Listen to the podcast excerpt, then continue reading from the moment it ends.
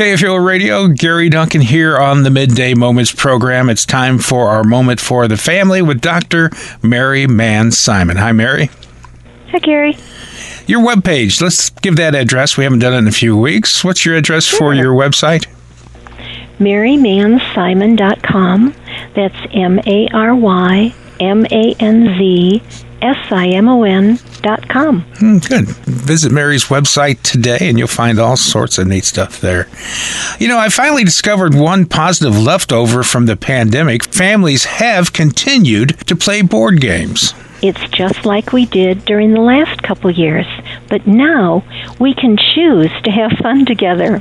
We aren't pressured to use up the time during quarantine or lockdown. I'm surprised that with all the violence in the news, the trend is towards whodunits, and it's not only games. There are uh, docu series. There's true crimes, a murder mystery podcast, fictional shows. Even whodunits are part of the cultural conversation in many different formats. That's an interesting observation, Gary. Thrillers are becoming a cultural obsession. Why is that? I wouldn't think that settling down with a detective story would be calming and mindless for us or our kids. Of course, part of the answer is that we've become desensitized toward true crime. With fraud, murder, and theft dominating the news, it's all around us. What a sad commentary on the times we live in. And yet, when you sit down with a child to play a whodunit board game, the child can feel smart and productive. He gets to feel clever figuring out the mystery. I guess we all reached for some form of escapism, especially during this summer. If you're not on an airplane or a car trip, or if you're trying to get on an airplane, you might not with all the cancellations. Uh, you're taking your mind off things with a mystery you get to solve. After all, when you're catching a murderer in a game, you feel like you're finally in control of something. I didn't think about that. Solving a crime can have a good ending when it's just a game, but is even thinking about crime good for kids? A game allows kids to explore the world in a healthy and controlled way. But like everything else, indoor family games with all themes need to be balanced with plenty of free playtime. Getting kids off their screens is still a major challenge for parents this summer that's a benefit of structured activities.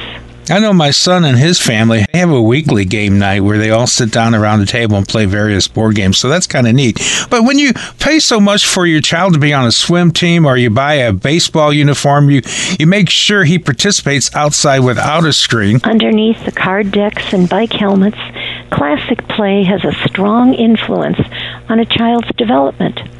Play brings sincere joy, creates core memories, and taps into all the elements of a child's development. Now, that's how I remember summer when I was a kid free, unrestricted, purely just being a kid. STEM toys are also popular this summer. Constructive play like that, using science, technology, engineering, and math, impacts a child's spatial abilities that directly relates to the mathematical and problem solving skills that kids will use throughout their lives. With all the tension in the political world, I think one of the biggest benefits of play is that kids learn to cooperate and get along. I hope some of our politicians and leaders are playing games with their families this summer. Perhaps they'll learn how to negotiate or build relationships or compromise with others when they get back to their you know, their jobs.